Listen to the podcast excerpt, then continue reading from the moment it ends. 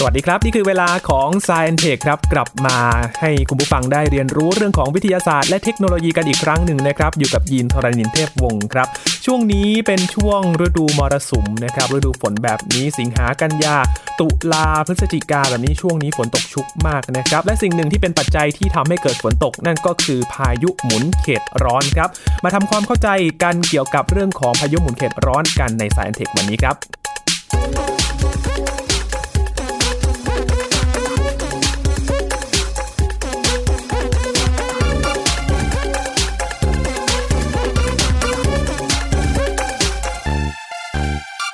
ถือว่าเป็นความหวังของเกษตรกรเลยก็ว่าได้นะครับ ฝนตกมาในช่วงนี้เพราะว่าก่อนหน้านี้น้ำมีแทบไม่มีเลยนะครับ แล้วก็กังวลว่าจะเพียงพอกับใช้ในการเกษตร หรือไม่แต่ปรากฏว่าครับในช่วงประมาณสิ้นเดือนกรกฎาคมที่ผ่านมา ก็มีความหวังให้กับชาวนาชาวสวน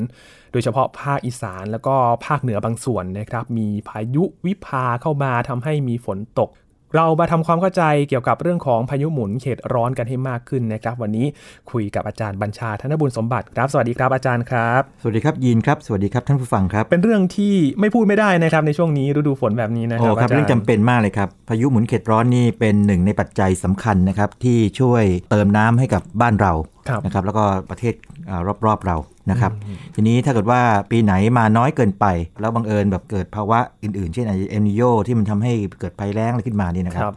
ปีนั้นก็แห้งแล้งอืมนะครับ แต่ถ้าเกิดปีไหนเกิดว่ามีพายุหมุนเขตร้อนเข้ามามากเกินไป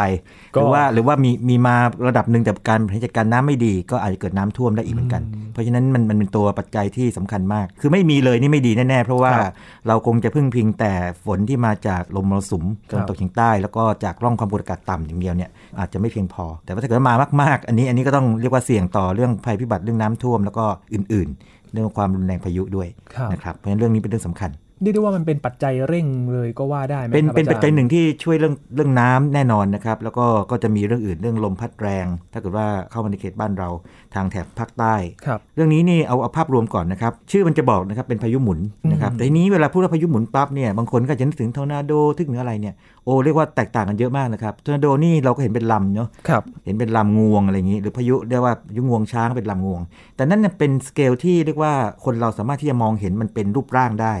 แต่ว่าพายุหมุนเขตร้อนนี่ถ้าเกิดว่าตาคนเปล่าๆไม่เห็นนะครับ ต้องใช้ดาวเทียมนะครับอืมจับมาจากท้องฟ้าแล้วก็เห็นมันรูปร่างใหญ่ทำไมครับครับยิน เพราะขนาดมันเนี่ยนะครับขนาดมันนี่ เส้นผ่าศูนย์กลางเนี่ยหลักเป็นร้อยกิโลอืมนะครับตัวที่ใหญ่มากๆนี่อาจจะเป็นพันกิโลก็มีเดี๋ยวจะครัให้บสติทีหลังนะครับดังนั้นมันเป็นเป็นระบบฝนฟ้าอากาศขนาดใหญ่มากๆ ที่หมุน แล้วก็หอบเอาแล้วทั้งเมฆทั้งลมทั้งฝนมาด้วย ภาษาอังกฤษเรียกว่า tropical cyclone tropical เนี่ยก็คือเขตร้อนเป็นโซนที่อ่าเขตร้อนกิดขึ้นะครับก็คือเป็นแถบบ้านเราดีนะครับครับทางแถบเขตอบอุ่นเนี่ยเขามีพายุของเขาเหมือนกันอืมแต่เรียกพายุหมุนนอกเขตร้อนอ่า extra อ๋อ tropical cyclone ซึ่งครับเป็นอีกแบบหนึ่งเลยครับแล้วเดี๋ยวจะเล่าให้ฟังว่ามันแปลงกายกันได้ด้วยนะสองอย่างนี้ บ้านเราก็จะมีพายุหมุนเขตร้อนนะครับซึ่งแบ่งออกเป็นคร่าวๆก่อน 3 อย่าง ถ้ากำลังอ่อนๆเรียกว่า depression อืมนะครับฝรั่งเรียก depression เฉยๆ ทีนี้ภาษาไทยเนี่ยบางทีก็กรมอุตุหรือว่านักวิชาการก็จะเรียกพายุ depression ครับแต่เอาเข้าจริงแล้วเนี่ยจริงๆเนี่ยไม่ควรเรียกพายุนะครับอ่าถ้าทำหลักวิชาการนะครัครับบเดี๋ยวจะให้เหตุผลว่าทำไมภาษาอังกฤษเรียกว่า depression เฉยๆ depression นี่ตัวความเร็วลมใกล้จุดศูนย์กลางเนี่ยก็จะประมาณไม่เกิน 61 กิโลเมตรต่อชั่วโมงโอ้ก็ถือว่าเร็วนะครับอาจารย์ครับก็เร็วครับก็เร็ว แล้วก็ ขนาดกลางๆนะครับก็เรียกว่าพายุโซนร้อน tropical storm จะเห็นว่าฝรั่งนี่ใช้ชัดเจนมากนะครับ คือใช้คำว่า storm ละเป็นพายุละโอ้นะครับ tropical ก็คือแถบเขตร้อนหรือโซนร้อนครับครับภาษาไทยก็แปลตรงๆเลยพายุโซนร้อน ความเร็วลมใกล้ศูนย์กลางก็ตั้ง 62 ถึง 117 นะครับ อย่างกรณีของวิภาเนี่ยนะครับเอ่ออย่างอย่างวันที่เราคุยกันอัดเทปกันเนี่ยนะครับ วันที่ 1 สิงหาคมเนี่ยนะครับ ก็ความเร็วลมใกล้ศูนย์กลางประมาณ 70 กิโลเมตรต่อชั่วโมง ซึ่งก็จะอยู่ในช่วงของโซนร้อนพอดีครับช่วงโซนร้อนอ่อนๆนิดนึงอืมนะครับเพราะว่าถ้าสูงกว่า 62 มาเรียกโซนร้อนอันครันี้บ70 แต่ถ้าเกิดเกินตั้งแต่ 118 กิโลเมตรต่อชั่วโมงขึ้นไป แถบบ้านเราก็เรียกว่าไต้ฝุ่นไต้ฝุ่นนะครับดังนั้นจำง่ายๆว่าอ่อนสุด depression ขึ้นมากลางๆขนาดกลางนะครับก็โซนร้อนครับพายุโซนร้อนแล้วก็พายุไต้ฝุ่นอืมอันนี้มีเรื่องเล็กนิดนึงคือว่ากรณีของไต้ฝุ่นเนี่ยเป็นชื่อเรียกในแถบ ทะเลจีนใต้ครับแถบทางบ้านเราแถบๆนี้นะครับอ่าหรือว่ามหาสมุทรแปซิฟิกทางฝั่งตะวันตก แต่ว่าถ้าเป็นทางอเมริกาจะไม่มีคำว่าไต้ฝุ่นทางโน้นจะเนาะเป็นเฮอริเคนเฮอริเคนใช่จริงคืออันเดียวกันเลยครับ ก็คือเป็นในกลไกทางวิทยาศาสตร์คือเรื่องเดียวกันเพียก็งแต่คือว่าระดับเนี่ยมันก็ใช่คือระดับเดียวกัใช่นใช่เหมือนเหมือนกันเลย คือกลไกทางวิทางวิทยาศาสตร์เหมือนกันแต่ว่าเพียงแต่ว่าเขาก็เรียกชื่อแบบฝรั่ง เราเรียกว่าเรียกไต้ฝุ่น หรือถ้าเกิดว่าไปทางแถบอินเดียก็เรียกไซโครไซนโครนไซโครนนี้เป็นต้นครับนี่ก็ถ้าถ้าแบ่งละเอียดลงไปอีกนิดนึง ตัวไต้ฝุ่นหรือแม้แต่เฮอริเคนเองเนี่ยยังแบ่งเป็น 5 ระดับอืมมี 1 2 3 4 5 ตั้งแต่เบาสุดคือ1ค รับรุนแรงขึ้นมาอีกคือ 2 แล้ว 3 4 5 ดังนั้นบางทีเราอาจจะเคยได้ยินอย่างนี้บอกว่าพายุเฮอริเคนระดับ 3 พายุไต้ฝุ่นระดับ 4 หรือว่าอย่างนี้อาจจะมีคำอย่างนี้ซูเปอร์ไต้ฝุ่นเคยได้ยินเนาะโอ้หลังๆมาบ่อยมากซูเปอร์ไต้ฝุ่นคือจริงๆก็คือไต้ฝุ่นระดับ 4 กับ5ครับ4กับ5เนี่ยคือถือว่ามันความรุนแรงรุนแรงก็แบบว่าพอค่อนข้างสมจะควรปลายๆเลยแล้วเรียกว่าถ้านักมวยก็ 5 นี่คือ heavyweight ครับนึกถึงนักมวย heavyweight ที่แบบปล่อยน้ำหมัดหนักๆนะฮะแล้วก็4ก็รองลงมาครับซึ่งซึ่งน้องๆเฮฟวีเวทก็ก็แรงแหละนะครับแต่ถ้าเป็นทางอเมริกาเนี่ยเขาเรียก major hurricane เนี่ยอืมมันมันจะครอบคลุมตั้งแต่ระดับประมาณ 3 ไปปลายขึ้นไปจนถึง 4 และ5ครับครับมันจะเหลื่อมเหลื่อมๆกันหน่อยนะครับอืมอันนี้เป็นคำที่แบบใช้พยายามให้คนทั่วไปสื่อง่ายๆ ว่าซูเปอร์ไต้ฝุ่นนะก็คือครับไต้ฝุ่นที่รุนแรงมาก อันนั้นก็เป็นข้อมูลเพิ่มเติมเล็กน้อยครับยิน อย่างเฮอริเคนเนี่ยภาพจำของยีในช่วงที่เกิดและรุนแรงมากๆเนี่ยก็คือเฮอริเคนแคทรีนาโอ้ครับแคทรีนานี่ก็รุนแรงมากนะครับเป็นหนึ่งในภัยพิบัติ อันดับต้นๆของสหรัฐอเมริกานะครับทำให้เกิดน้ำท่วมในบริเวณกว้างนะครับตามมาด้วยความเสียหายอื่นๆ มากมายไฟดับต่างๆ โรคระบาดต่างๆ ด้วยอืมตอนนั้นปีนะครับใช่ใช่2548 แล้วอย่างแคทรีนานี่ก็เห็นว่าเป็นชื่อสุภาพสตรีเนาะอืมนะครับ ปกติแล้วชื่อของไต้ฝุ่น หรือว่าชื่อของพวกพายุหมุนเขตร้อนเนี่ยนะครับก็เขาจะมีการตั้งไว้ล่วงหน้าเป็นครับชุดๆแล้วก็ในแต่ละชุดเนี่ยก็จะมีหลายชื่อเรียงกันมาอืมสมมติว่าพอชื่อที่ 1 ถูกใช้ไปพายุหมุนเขตร้อนตัวที่2มาก็ใช้ชื่อที่ 2 3 4 แล้วก็วนไปเรื่อยๆครับแต่ละชุดวนชุดที่ 1 จนจบไปชุด 2 ชุด3ชุด4 5แล้วกลับมาใหม่อะไรอย่างนี้เป็นต้นครับแต่ทีนี้ในกรณีที่พายุหมุนเขตร้อนนั้น อย่างเช่นแคทริน่าเนี่ยครับหรือแอนดรูของของของฝั่งฝั่งทางอเมริกา หรือว่าพายุไต้ฝุ่นเกทางบ้านเราที่ครัเคบยเข้านี่นะครับ เรียกว่ามันก่อให้เกิดความสูญเสียมหาศาลครั้งใหญ่หลวงมหาศาลเนี่ยในกรณีนี้เขาจะปลดระวางชื่ออ่านึกภาพไหมแล้วก็เอาชื่อนี้ออกไปเลยครับถือว่าเป็นแบบตัวตัวท็อปอะตัวร้ายแรงมากตัวร้ายแรงมาก แล้วก็หาชื่อใหม่ตั้งชื่อใหม่ลงไปนะครับดังนั้นเวลาเราเห็นชื่อพวกพายุหมุนเขตร้อนเนี่ยถ้าเกิดว่ามันไม่ไม่ใช่ตัวที่รุนแรงมากๆเนี่ยบางทีมันมีซ้ำกันได้นะครับอย่างบางคนอาจจะสงสัยเอ๊ะทำไมหมุยฟ้าปีนั้นก็มีหมุอ่ายฟ้าใช่ปีนี้เพราะก็มีเออเพิ่งเกิดไปไม่นานครับนี่ก็เองก็ให้ให้ดูว่าเป็นหมุยฟ้าปีไหนครับอ่าวิธีการบอกคือหมุยฟ้าปีจุดๆๆอันนี้คือเป็นสองลูกที่แตกต่างกันเพียงแต่ว่าการใช้เอามารีไซเคิลไปพูดง่ายๆนะครับทำนองนั้นนะครับครับนี่ใครสนใจรายละเอียดนี่เข้าไปดูเรื่องการตั้งชื่อพายุหมุนเขตร้อนในเว็ครับบได้ เพราะว่าเป็นระบบชื่อที่เขาตั้งไว้แล้ใช่วนะครับก็สนุกดีเหมือนกันนะครับ อันนี้จริงๆเป็นอีกเรื่องที่คุยกันได้อีกครับตอนหนึ่งในซ้ำไปนะฮะครับอย่างชื่อวิภานี่น่าจะเป็นชื่อประเทศไหนนะครับอาจารย์โอ้คนคนไทยตั้งมั้งอันนี้น่าน่าจะคนไทยตั้งชื่อคุ้นๆครับนะฮะคืออย่างนี้ฮะในในแถบทางแถบบ้านเราเนี่ยนะครับก็จะมีประเทศสมาชิกจำนวนหนึ่งนะครับสิบหรือยี่สิบประเทศประมาณนี้ก็ตั้งชื่อในแต่ละชุดขึ้นมาเรียงครับสับกันไป เพราะฉะนั้นชื่อของพวกเราเนี่ยนะครับก็จะโผล่เข้าไปอยู่ใน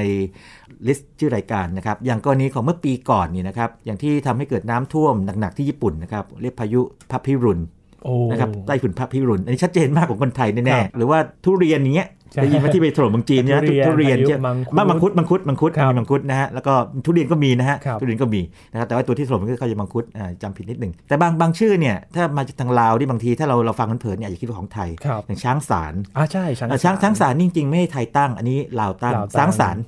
ต้องออกเสียงแบบลาวช้างสารแต่ว่าว่าสะกดเป็นภาษาไทยเนี่ยก็เรียกช้างสารครับอันนี้ทางเอ่อเรียกว่าสปปลาวเป็นผู้ตั้งอืมนะครับแล้วก็จะมีชื่ออื่น ๆ ที่เราอาจจะไม่เคยไม่คุ้นเงินดอมเลยพวกเนี้ยก็ชื่อของทางพวกเกาหลีพวกอะไรมาครับนะครับพวกชื่อนี่ก็เป็นอีกระบบการตั้งชื่อของเขานะถ้าคุณผู้ฟังสนใจลองไปดูกันได้นะครับได้คร่าวๆคือแบบนี้นะครับพายุหมุนเขตร้อนเนี่ยตอนก่อตัวขึ้นมาเนี่ยมันจะเป็นหย่อมความกดอากาศต่ำก่อนครับตอนนี้ก็ไม่มีชื่อนะอืมแต่ว่าคราวนี้เรียกว่านักอุตุนิยมวิทยาก็เริ่มจับตาแล้วเอ๊ะ นี่เธอจะกลายไปเป็นพายุไหมถ้าไม่เป็นก็แล้วไปครับแต่ถ้าเป็นปั๊บเนี่ยก็จะเริ่มจับตาหนักเลยต้องจับทิศทางพอกลายเป็น depression ปั๊บเนี่ยคราวนี้ก็ประกาศแล้ว แล้วก็ให้รหัสมัน แต่ยังไม่ตั้งชื่อนะครับครับ นี่จะเห็นว่านี่เห็นไหม depression เนี่ยจริง ๆ แล้วยังไม่นับฝรั่งมองว่าไม่ไม่ไม่ไม่ใช่พายุไงเลยยังไม่ตั้งชื่ออแต่พอเป็นโซนร้อนปั๊บ คือถ้าเกิดความเร็วลมขึ้นมาถึง 62 กิโลเมตรต่อชั่วโมงเมื่อไหร่ปั๊บเนี่ยนะครับเป็นโซนร้อนเป็นพายุโซนร้อนเป็นพายุครับพอเป็นพายุปั๊บตั้งชื่อเลยโอ้ติดป้ายไว้ครับเลยก็ติดป้ายเลย แล้วก็ ชื่อนี้จะติดตัวไป จนกระทั่งพายุนั้นสลายตัวไปคืองี้ถ้าเกิดว่าพายุโซนร้อนทวีกำลังแรงขึ้นจนกระทั่งที่เรียนให้ทราบคือความเร็วลมใกล้ศูนย์กลางเนี่ย118กิโลเมตรต่อชั่วโมงขึ้นไปเนี่ยก็เป็นพายุไต้ฝุ่นครับบ้านเรานะสมมติว่ามันชื่อพายุ A ขึ้นมานะครับเอางี้อย่างอย่างเกิดวิภาถ้าวิภานะโอ้จริงวิภาคงไม่เป็นเพราะวิภานี่เป็นโซนร้อนแล้วขึ้นบกเนาะครับก็จะไม่เป็นงั้นสมมติว่าพายุลูกอื่นแล้วกัน อย่างเมื่อก่อนตอนพายุไต้ฝุ่นเกเนี่ยก่อนหน้านั้นเนี่ยมันต้องเป็น depression มาก่อน ซึ่งไม่มีชื่อครับแล้วกลายเป็นพายุโซนร้อน เกแล้วก็กลายเป็นพายุไต้ฝุ่นเกแต่ทีนี้สมมติว่าพายุสักลูกหนึ่งนะครับเป็นไต้ฝุ่นปั๊บแล้วพอขึ้นบกกำลังมันจะตกลงไป เพราะว่าพอขึ้นบกปั๊บยีนลองจินตนาการดูนะครับ ตอนอยู่เหนือเหนือน้ำทะเลเนี่ยมันไม่มีอะไรมาขวางเนอะทะเลจะโล่งๆนิดหนึ่งครับฉันก็อาละวาดได้สบายสะสมแรงใช่ได้ใช่ถ้าเกิดว่าน้ำทะเลอุ่นเนี่ยก็รับพลังงานไปเยอะนะครับสะสมพลังงาน บางทีแรงอาจจะตกได้ถ้าถ้าเกิดว่าน้ำทะเลไม่อุ่น หรือว่ากระแสลมแบบว่าไม่ไม่เหมาะสมเนี่ยก็กำลังตกลงไปได้ แต่ว่าถ้าขึ้นบกเนี่ยกำลังจะตกเสมอครับยินว่าทำไมนะครับลองลองเดาดู คือเพราะว่า มันเจอแรงประทะใช่ไหมครัใช่ใช่ปะทะกันอะไรบ้างเนี่ยสมมติว่าเจอปะทะกับภูเขาครับต้นไม้บ้านเรือนอืมอะไรต่างๆนะครับแรงก็จะตกลงไปนะครับแล้วก็พื้นดินกับพื้นน้ำก็เรียกว่าลักษณะอุณหภูมิต่างๆเหมือนมีไปอะไรมาต้านใช่ไว้มาต้านใช่ไหครับต้านไว้ ดังนั้นเนี่ยสมมติว่าถ้าเกิดว่าพายุไต้ฝุ่นนะครับสมมติว่าเป็นไต้ฝุ่นอยู่ในทะเลเนี่ยแล้วขึ้นฝั่งปั๊บสักพักไม่นานเนี่ยนะครับจะกลายเป็นพายุโซนร้อนอืมแล้วพอเข้ามาอีกก็กลายเป็นหย่อมเป็นเป็นไอ้ depression depression นะครับแล้วก็หย่อมความกดอากาศต่ำครับทีนี้สำหรับบ้านเราเนี่ยนะครับ ต้องถือว่าทั้งมีทั้งโชคดี แล้วก็โชคไม่ค่อยดีเท่าไหร่อืมสมมติว่าในในกรณีของทางพี่น้องทางแถบอีสานนะครับครับแล้วก็ทางทางเหนือแล้วก็ภาคกลางด้วยนี่นะครับ สมมติว่าถ้าเกิดว่าพายุไต้ฝุ่น สมมติว่าต่อให้ไต้ฝุ่นเลยนะ เข้ามาทางทะเลจีนใต้ สมมติว่ามันก่อตัวใกล้ๆ ทางแถบฟิลิปปินส์ก่อนนะครับแล้วเข้ามาทีนี้กรมอุตุก็จะจับตาแล้วล่ะจริงๆ ประเทศรอบๆนี้จับตาหมดเลยฮ่องกงเลยจับตาหมดเลย ก็จะบอกว่ามันอาละวาดถึงไหนแล้ว เพราะว่าต่อให้ก่อตัวแถวนั้นเนี่ยแต่ขนาดมันใหญ่ไงอืมันจะส่งอิทธิพลมาได้ได้ไกลเป็นหลักร้อยกิโลเมตรเลยครับนะครับสมมติว่าไต้ฝุ่น ยังเป็นไต้ฝุ่นอยู่นะครับ หรือว่าก่อตัวมาเป็นพายุ depression ขึ้นมานะครับ แล้วก็โซนร้อนแต่ว่าเป็นไต้ฝุ่นก่อนแล้วกันทะเลจีนใต้ แต่พอเข้าตรงทางเวียดนามปั๊บเนี่ยนะครับกำลังจะตกลงไปอืมนะครับพอเข้าทางลาวปั๊บก็ตกลงไปอีก ดังนั้นกว่าจะมาถึงไทยต่อให้สมมติว่าเป็นไต้ฝุ่นเนี่ยมักจะเหลือแค่ประมาณสักพายุ depression depression หรือ depression อะขอครัใช้บคำว่า depression เฉยๆเราจะไม่ไม่เคยได้ยินข่าวว่าพายุไต้ฝุ่น เข้าทางอีสานหรือเข้าทางเหนือ เพราะว่าเราโชคดีเรียกว่ามีเพื่อนอันนี้แบบพูดแบบขำๆแต่แต่เพื่อนบ้านคงไม่ขำกับเราด้วยครับคือในแง่ที่ว่าเราโชคดีที่มีพื้นที่หลายพื้นที่ชั้นลึกลึกเข้ามาในแผ่นดินครับแล้วก็มีประเทศที่รับไปก่อน แล้วก็รับแรงลมไปก่อนนะครับทำให้มันมันอ่อนตัวลงมาอ่อนกำลังคือลงถ้ามาอย่างโซนภาคอีสานภาคเหนือเนี่ยส่วนใหญ่ก็จะเป็นอิทธิพผลลของ depression เป็นที่เป็นอย่างนั้นไปตามมานะครับใช่ไหมใช่หรือแม้ภาคกลางก็ตาม แต่ทีนี้ถ้าภาคใต้จินตนาการสิภาคใต้นี่เป็นคล้ายๆเป็นแหลมลงไปเนอะครับเปลือยๆสมมุติว่าพายุเข้ามาทางอ่าวไทยนะครับอืมก็จะซัดเปรี้ยงเข้าสู่ภาคใต้เลย พายุแฮร์เรียตนะครับที่ทำให้เกิดตะลุมพุกนะครับหรือแม้แต่ปลาบึกครับนะฮะ เมื่อเมื่อต้ต้นนปีต้นปีต้นปี 62เนี่ยนะครับครับนี่ก็ที่น่ากลัวเพราะเหตุนี้เพราะว่าเราไม่มีแผ่นดินที่กว้างพอที่จะแม้แต่ของเราเองเนี่ยครับที่จะรับแรงพายุที่ทำให้มันมันหย่อนลงไปครับจึงน่ากลัว คล้ายๆ กับอย่างนี้ครับ เราจะเห็นว่าประเทศทางแถบเอเชียที่เป็นเบอร์อันดับต้นๆที่รับไต้ฝุ่นบ่อยๆอะโอเคฟิลิปปินส์นี่โอ้แน่นอนประเทศอันดับหนึ่งเกาะเลยก่อนชัดเจนมาก แต่อีกประเทศหนึ่งที่ชัดเจนมากๆคือญี่ปุ่นอืมญี่ปุ่นนี่รับไต้ฝุ่นปีหนึ่งนี่ เยอะเหมือนกันเยอะนะครับครับอาจารย์เป็นสิบลูก แล้วก็ด้วยความที่เขาเป็นเกาะเนอะมีแต่ น้ำล้อมรอบครับน้ำทะเลล้อมรอบนี่นะครับ แปลว่าที่จะเจอนี่ถ้าไต้ฝุ่นเข้าคือไต้ฝุ่น ถ้าครับโซนร้อนเข้าคือโซนร้อนโอ้นะครับมันจะมันจะเป็นแบบนั้นครัดับงนั้นเขาเขาจึงมีความเสียหายได้ค่อนข้างมากอืมนะครับทุกคนคงสังเกตว่าอย่างนี้แล้วแน่นอนว่าพอพูดถึงทะเลเนี่ยพายุพวกนี้จะเริ่มก่อตัว คือถือกำเนิดขึ้นมาเหนือพื้นทะเลเสมอครับเป็นเป็นเงื่อนไขเขาลักษณะของเงื่อนไขอย่างน้อยๆเนี่ยนะครับหนึ่งคือน้ำทะเลต้องอุ่นอืม นะครับถ้าเอาตัวเลขที่ค่อนข้างจะแม่นๆหน่อยก็ตำราก็จะบอกว่า 26.5 องศาเซลเซียสขึ้นไปโอ้คืออุ่นเนี่ยแปลว่ามีพลังงานความร้อนสะสมอยู่ครับแล้วก็อีกเจ้าพวกพายุหมุนเขตร้อนพวกนี้ก็จะเรียกว่าหล่อเลี้ยงให้ตัวเองให้เติบใหญ่มีพลังมากขึ้น จากความร้อนนี้นั่นเองอืมนะครับแล้วก็ต้องมีกระแสลมที่ไปเฉือนทำให้มันปั่นหมุนครับ นะครับอะไรอย่างนี้เป็นต้นมีหลายเงื่อนไขเลยที่ทำให้เขาเกิดขึ้นมาได้โอ้นะครับครับ มีเรื่องของอุณหภูมิมาเกี่ยวข้องด้วยครับทิศทางลมด้วยนะครับครับทีนี้ถ้าเกิดว่าดูแถบบ้านเรายินยินเคยสังเกตไหมว่า แต่ละเดือนเนี่ยมันจะต่างกันเนาะอย่างถ้าเกิดเป็นช่วงประมาณสักเดือนกุมภามีนาเนี่ยเคยมีพายุพวกนี้ไหมไม่มีนะครับสถิติไม่ค่อยไม่มีไม่มีนะครับเลยอาจารย์ต้องเรียกไม่มีเลยสครับถิติ 67 ปีนะครับโดยประมาณนะฮะที่กรมอุตุเก็บมาหรือว่าคนที่อาจจะมีอายุ หรือว่าอยู่ในช่วงประมาณนี้ 40-50 ขึ้นไปเนี่ยนะครับครับ เห็นว่าเราเรามีประสบการณ์เลยว่าช่วงต้นปีไม่เคยมีอืมแล้วถ้าเป็นเมื่อก่อนนี้นะครับเดือนมกราก็ไม่มีนะครับโอ้แต่ว่าปลาบึกนี่เป็นตัวที่ว่าทำให้สถิติเปลี่ยนไปนั่นสิครับกำลังครับจริงๆเนี่ยเขาเขาเป็นข้องพายุที่มาใจอยู่เลยมาช้านะครับ คือธรรมชาติเนี่ยไม่รู้หรอกว่าเดือนมกรากุมภามีนา อันนี้มนุษย์กำหนดเอง จริง ๆ แล้วกรณีปลาบึกเนี่ยเป็นพายุที่เกิดในซีซั่นหรือว่าฤดูกาลของพายุที่มันเกิดในเดือนธันวาคม ครับนะแต่ว่าบังเอิญมันเกิดช้าไปนิดนึงจนมันเหลื่อมมาประมาณวันที่1นถึงสอ๋อมกราคมหลงฤดูมาหน่อย ใช่ จริงๆ ต้องต้องเรียกเป็นพายุที่เกิดช้าถ้ามองในแง่ของทางกายภาพครับแต่ว่ามองตามปฏิทินของมนุษย์ มันเกิดเร็วในแง่ที่ว่ามันมาต้นปีอืมแต่ว่าทั้งหลายทั้งปวงนี่ก็จะบอกว่าอย่างนี้ ถ้าเรายังยึดตามแบบเรียกว่าตามคอนเวนชั่นคือข้อตกลงแบบมนุษย์ คือมกรากุมภาเนี่ยนะครับตอนนี้ก็ต้องถือว่าประเทศไทยเนี่ยเอ่อในเดือนมกราคมก็ไม่ค่อยปลอดภัยละ เพราะว่าต้นมกราคมก็มีปลาบึกเข้ามาได้หนึ่งหนึ่งหนึ่งลูกครับเป็นต้น แต่เดือนกุมภามีนานี่ก็ยังปลอดภัยอยู่ครับตามสถิติ 60 กว่าปีนะครับอืมแล้วก็เมษาก็เริ่มมีเข้ามาเคยมีนะครับในช่วง 60 กว่าปีนี้มีเข้ามาลูกหนึ่ง แล้วก็ค่อยๆ เพิ่มขึ้นมานะครับพฤษภาแล้วก็มิถุนายนหกหรือ7ลูกประมาณนี้นะครับ7ลูก แล้วกรกฎาก็มากหน่อยสักประมาณ15ลูก สิงหานี่ก็ประมาณสัก20ลูกในช่วง 60 ปีผ่านมา แต่ว่ามาพีคช่วงนี้ครับช่วงไหนยินครับอาจารย์ กันยายนกับตุลาคมอ๋อนะครับช่วงปลายฤดูฝนครับช่วงนี้เป็นช่วงที่ตามสถิติที่เก็บกันมา 60 กว่าปีนี่นะครับ พบว่าพายุหมุนเขตร้อนเนี่ยเข้าสู่ประเทศไทยมากที่สุดในช่วง 2 เดือนนี้ครับก็คือเดือนกันยายน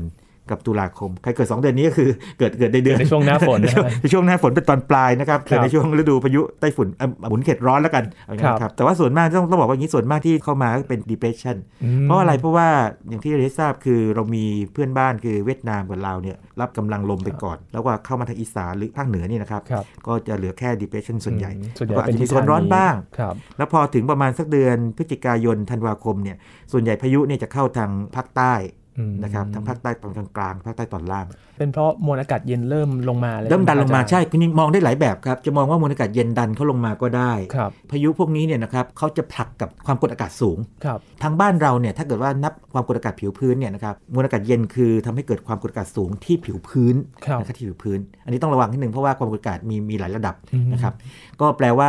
มองแบบยีนเนี่ยได้เลยเหมือนกันคือว่าความกดอากาศมันดันลงมาอืมนั้นพายุจะลงใต้ครับหรือจะมองอีกแบบหนึ่งก็ได้ว่าร่องความกดอากาศต่ำ ที่เรียกว่าร่องฝนครับกรมอุตุชอบเรียกร่องฝนนี่นะครับบางทีเรียกมอนซูนโทรปคือร่องมรสุมต่างๆเนี่ยนิยามจะเหลื่อมกันนิดนึงแต่จริงๆมันจะใกล้เคียงกันมากเลยพอสมควรนะครับ มันจะพาดผ่านทางใต้ พายุพวกนี้จำง่ายๆแบบนี้ โดยคร่าวๆเนี่ยนะครับ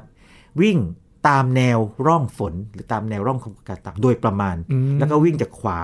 มาซ้ายคือวิ่งจากตะวันออกมาตะวันตกครับบางทีก็อาจจะเลี้ยวขึ้นมาได้บ้างเลี้ยวแบบขึ้นมาทางเหนือได้บ้างเป็นอย่างนั้น แต่หลักๆ คือมาจากขวามาซ้ายคือตะวันออกมาตะวันตกครับง่ายๆ คือมาจากทะเลจีนใต้เข้าสู่ประเทศไทยอืมนี่เห็นไหมจะตอกตกแล้วบางทีก็โชกโค้งขึ้นมานิดหน่อยครับนะครับบางทีนี่ทิศทางที่เกิดตามสถิติเนี่ยครับอาจารย์ครับมันมี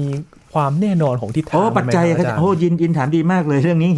ก็เคยสงสัยเหมือนกันว่าการที่พายุหมุนเขตร้อนลูกหนึ่งจะไปไหนเนี่ยอะไรมันกำหนดเนาะครับปัจจัยเยอะเลยครับยิน ปัจจัยที่หนึ่งคืออย่างนี้ครับ อย่างที่บอกคือว่ามันจะมีกระแสลมที่รอบๆตัวพายุ ลองคิดถึงพายุเป็นลูกข่างสักลูกหนึ่งเนาะครับขนาดยักษ์เนอะกำลังหมุนหมุนๆอยู่นะแต่ไม่หมุนเร็วเท่านั้นนะมันก็ถ้าเกิดว่ามีแรงอะไรไปกระทำกับมันเนี่ยมันก็จะเป๋ไปได้ถูกไหมครับในทางวิชาการเนี่ยเขาเรียกว่าเป็นกระแสลมนะครับหรือว่าเป็นสนามของลมอืมที่อยู่รอบๆ พายุหมุนนั้นครับนะครับว่าจะเลี้ยงมันไปไหน ทีนี้ทางแถบบ้านเราเนี่ยนะครับมันจะมีก็เรียกลมค้าเทรดวิน ซึ่งจะมีแนวโน้มจะเฉียงเฉียงๆไปทางทิศตะวันตก จากตะวันออกเป็นตะวันตก ดังนั้นมันจะเลี้ยงให้พายุพวกนี้เนี่ยวิ่งจากตะวันออกเป็นตะวันตกหรือจากขวามาซ้ายครับถ้าดูตามแผนที่ แต่ก็ยังมีปัจจัยอื่นอีกเหมือนกันอย่างเช่นเมื่อกี้ที่เรียนให้ทราบแล้วคือว่ามันจะหนีพวกความกดอากาศสูง ถ้าเกิดว่ามีความกดอากาศสูงเข้ามาเนี่ยเขาก็จะไม่เข้าหาอืมคุณง่ายๆคือฉันไม่ชอบเธอฉันให้ไปที่อื่นทำนองนี้ในอเมริกานี่จะชัดกว่าเราอีกนะครับคืออย่างนี้ในอเมริกาเนี่ยลองคิดถึงประเทศอเมริกานะครับ ทางทิศตะวันออกเฉียงใต้เนี่ยจะมีเอ่อรัฐฟลอริดาเป็นแหลมๆลงมาใช่ไหมครับทีนี้พายุที่มันก่อตัวขึ้นทางพายุพวกเฮอริเคนหรือว่าพายุโซนร้อนนะครับที่มันเข้ามาเนี่ยสมมุติว่าถ้าเกิดว่า ไอตัวความกดอากาศสูงนะครับเรียกว่าเบอร์มิวดาไฮเนี่ยนะครับมันอยู่ในตำแหน่งหนึ่งปั๊บเนี่ยนะครับมันจะผลักให้พายุเนี่ยดันเข้าสู่ฟลอริดาก็คือพายุเข้าสู่ฟลอริดาอันนี้คืออันตรายต่อคน แต่ถ้าเกิดว่าความกดอากาศสูงเนี่ยมันหลบไปอีกที่หนึ่งพายุบอกฉันก็วิ่งไปสบายๆไม่เข้าฟลอริดาดีกว่าอืมอย่างนี้เป็นต้น ดังนั้นเนี่ยมันมันกลายเป็นว่าเรื่องของปัจจัยอื่น ๆ ที่จะส่งผลต่อ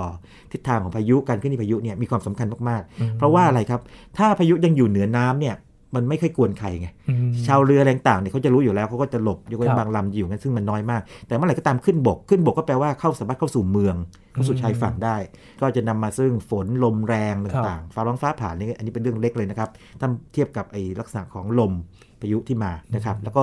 ยังไม่นับเรื่องของที่ว่า storm surge เรื่องนี้อาจจะมาพูดกันอีกทีอีกเรื่องหนึ่งนะครับ ซึ่งเป็นผลมาจากการที่พายุหมุนเขตร้อนเนี่ยขึ้นฝั่ง ก็คือพูดง่ายๆคือเรียกว่าความกดอากาศที่มันต่ำลงไปเนี่ยทำให้ระดับน้ำยกตัวขึ้นอืมนะครับแล้วก็ลมที่แรงก็ช่วยซ้ำเติมให้ระดับน้ำสูงขึ้นมาอีกครับอันนี้ภาพของ storm surge คนส่วนใหญ่จะคิดว่าเป็นลมพายุเนี่ยหอบเอาน้ำขึ้นมา ภาพนั้นจริงไม่ไม่ใช่นะครับในเชิงวิชาการครับในเชิงวิชาการคือว่าพายุหมุนเขตร้อนพวกนี้มีความกดอากาศต่ำอืมทำให้ระดับน้ำเนี่ยยกขึ้นสูงโอ้ นะครับพอความกดอากาศต่ำปั๊บน้ำก็ขึ้นสูงครับไอ้ความสูงของมันเนี่ยตัวเนี้ยขึ้นที่เรียกว่า storm surge แล้วก็บวกกับไอ้ลมที่พัดเข้ามาอีกก็คือพีคเลยคราวนี้ คือลมเป็นตัวเสริม ลมช่วยเติมเสริม แต่ตัวตัวจริงคือความกดอากาศต่ำครับนะครับแล้วก็ความกดอากาศต่ำมันจะต่ำสุดตรงกลางพายุอืมนะครับแล้วก็รอบๆของเขานิดหนึ่งเรียกว่าตาพายุอ่า นะครับพวกตาพายุนี่ก็น่าสนใจมาก คือถ้าเราดูภาพถ่ายดาวเทียมเนี่ยจะเห็ครันบว่า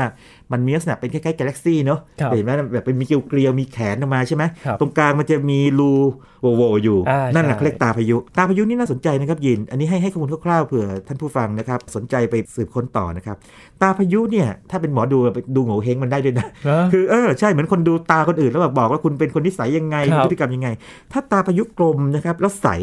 คือไม่มีเมฆเลยนะครับแบบโล่งเลยนะครับครับแสดงว่าพายุมีกำลังแรงโอ้อ่าคือความกดอากาศแบบต่ำมากๆเนี่ยครัพาบยุกำลังแรงเลยนะครับ แต่ถ้าเกิดว่าตาพายุไม่ค่อยชัด แล้วมีเมฆปกคลุมอยู่เนี่ยพายุแสดงว่ากำลังอ่อนอืมนะครับหรือตาพายุขนาดใหญ่นะครับแล้วไม่เป็นวงกลมนะครับแล้วขอบขรุขระนี่นะครับครับแสดงว่าตอนนี้พายุกำลังอ่อนกำลังอ่อนลงไปอย่างนี้เป็นต้น ดังนั้นนักอุตุนิยมวิทยานะครับที่เชี่ยวชาญเรื่องพวกนี้นะครับนอกจากเขาจะเรียกว่า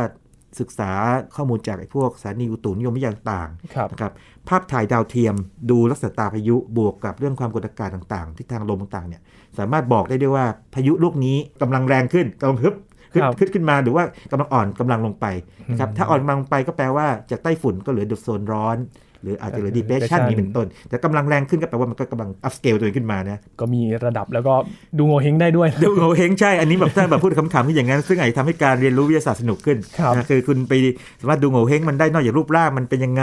ความเร็วลมแค่ไหนเนี่ยไปดูตาพายุนะฮะครับมันจ้องตามันหน่อยแล้วก็บอกได้ว่าเป็นยังไงครับนะครับอาจารย์ครับมันมีโอกาสไหมว่าที่มันจะทำให้ทิศทางมันแปลกไปจากเดิม แล้วก็ไม่เคยเกิดขึ้นมาก่อนอย่างที่ญี่ปุ่นถ้าจำกันได้ มีการตั้งคำถามว่าทิศทางมันไม่เคยเกิดขึ้นแบบนี้มาก่อน มันเกิครัดบจากปัจจัยอะไรครับอาครับจารย์จริงๆ ทุกอย่างมันต้องอธิบายด้วยวิทยาศาสตร์หมดเนาะครับก็อย่างที่เรียนให้ทราบคือปัจจัยที่ทำให้พายุหมุนเขตร้อนเนี่ยนะครับมันมันเคลื่อนที่ไปไหนเนี่ยเมื่อกี้ที่บอกว่ากระแสลมสนามลมรอบๆใช่ไหมครับครับแล้วก็มีเรื่องของความกดอากาศเล่าให้ฟังนิดนึงความกดอากาศสูงเนี่ยผลักมันออกไปโอ้แต่ถ้าความกดอากาศต่ำจะดูดมันเข้ามา เออ มันแปลกดีเหมือนกันนะไอตัวจริงๆพายุหมุนเขตร้อนนี่นะครับมันเป็นระบบความกดอากาศต่ำนะตรงกลางนี่นะครับอ๋อนะมันมันครับเออแทนที่มันมันจะผลักกันต่ำๆด้วยกันมันชอบดูดด้วยกันนะอันนี้อันนี้อันนี้กลับกันกับพวกประจุไฟฟ้าพวกนี้นะครับกลายเป็นว่าแบบนี้ครับยิน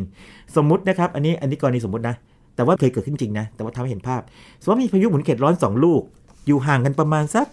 จริง ๆ แล้วฟังดูเหมือนไกลนะ แต่เอาเข้าจริงแล้วเนี่ยในเชิงเอ่อเทียบขนาดโลกแล้วไม่ไกลประมาณ1,400 กิโลเมตรครับ ก็คือประมาณสักประเทศไทย ตั้งแต่เหนือจดใต้โดยประมาณอย่างนี้นะครับ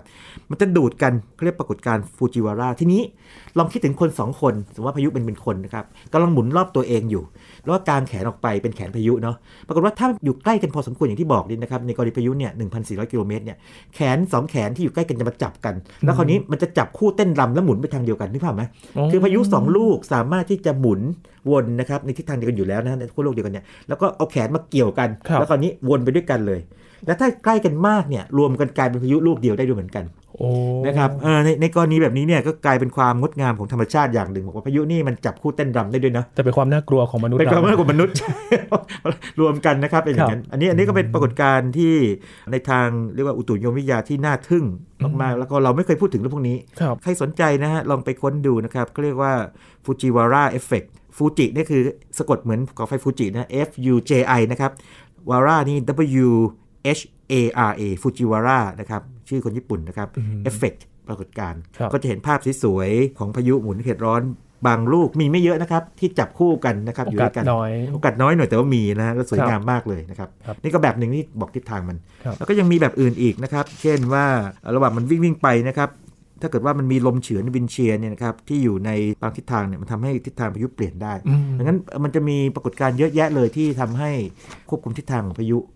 เป็ ส่วนส่วนญี่ปุ่นที่โดนบ่อยนี่ส่วนหนึ่งก็คือที่บอกว่าอยู่ในทะเล ส่วนหนึ่งคือพายุเนี่ยชอบเลี้ยวขึ้นเหนือด้วยครับเพราะว่าสมมติว่ามันมาจากทางที่จุดหนึ่งปั๊บเนี่ยนะครับในทะเลเนี่ยวิ่งมาทางตะวันตกสักพักหนึ่งเนี่ยจะครับเลี้ยวขึ้นเหนือลองสังเกตเส้นเส้นทางโอ้ที่พวกพายุไต้ฝุ่นที่เข้าญี่ปุ่นสิครับครับนะมันจะเลี้ยวขึ้นไปหาญี่ปุ่นอยู่เรื่อยเลยนะครับอ่า เป็นเรื่องที่น่ากลัวเหมือนกันนะครับเพราะว่าในญี่ปุ่ในแง่หนึ่งในแง่หนึ่งครับใช่ถ้าเกิดว่าเป็นประเทศที่อาจจะไม่ได้ต้องการน้ำไปเติมเหนือเขื่อนอะไรแบบนี้ แล้วก็กรณีญี่ปุ่นนี่เป็นเรียกว่าเป็นเกาะไปเปลือยที่อยู่กลางมหาสมุทรกลางทะเลนี่นะครับครับเขาก็มองเป็นภัยพิบัติเป็นอะไรกันไปอืมแต่ว่าในบ้านเรานี่เราเราเราต้องมองในสองแง่ อย่างที่เรียนให้ทราบตั้งแต่ตอนต้นรายการบอกว่าถ้าเขามาเยอะไปแน่นอนว่าน้ำท่วม มีครับมีความเสี่ยงกับน้ำท่วม ถ้าบริหารจัดการไม่ดีแล้วก็ภัยพิบัติอื่น แต่ถ้าไม่มาเลยหรือว่ามาน้อยมาก นะครับก็เดือดร้อนปีเหมือนกันลูก็เดือดร้อนครับเพราะว่าปีนั้นอาจจะเกิดมีภัยแล้งได้เหมือนกันนะคครัรับบ ถ้ามากำลังดีนะครับสักสามสี่ลูกหรือแบบนี้โอเคนะครับเลยบริหารจัดการดีๆนี่ก็กำลังสวย ก็อยู่ที่การรับมือของของเราด้วยว่าด้วยด้วยด้วยจะทำยังไงด้วยแน่นอนนะฮะที่จะอันนี้อันนี้เหมือนกับว่าธรรมำชาติให้มาแบบนี้แล้วเราครัเราบเราคุมก็ไม่ได้ มนุษย์ที่อยากจะคุมธรรมชาติเหมือนกันนะเรื่องฝนฟ้าอากาศเนี่ยแต่แต่ตอนมันตอนจะนี้ยากนะครับอาจารย์เอาอย่างเอานี้อย่างน้อยๆพายุหมุนเขตร้อนนี่คุมไม่ได้ครับณณปัจจุบันเทคโนโลยีไปไม่ถึงคงอีกนานมากทีเดียวครับเสียดายนะครับอาจารย์เวลาน้อยมากจริงๆมีครับหลาไม่ยเป็นไรเรื่องไว้ที่โอกาสหน้าให้อาจจะมาคุยกันรายละเอียดของพายุบางลูกที่เข้ามาสู่บ้านเราครับแล้วก็อาจจะเติมในแง่มุมอื่นที่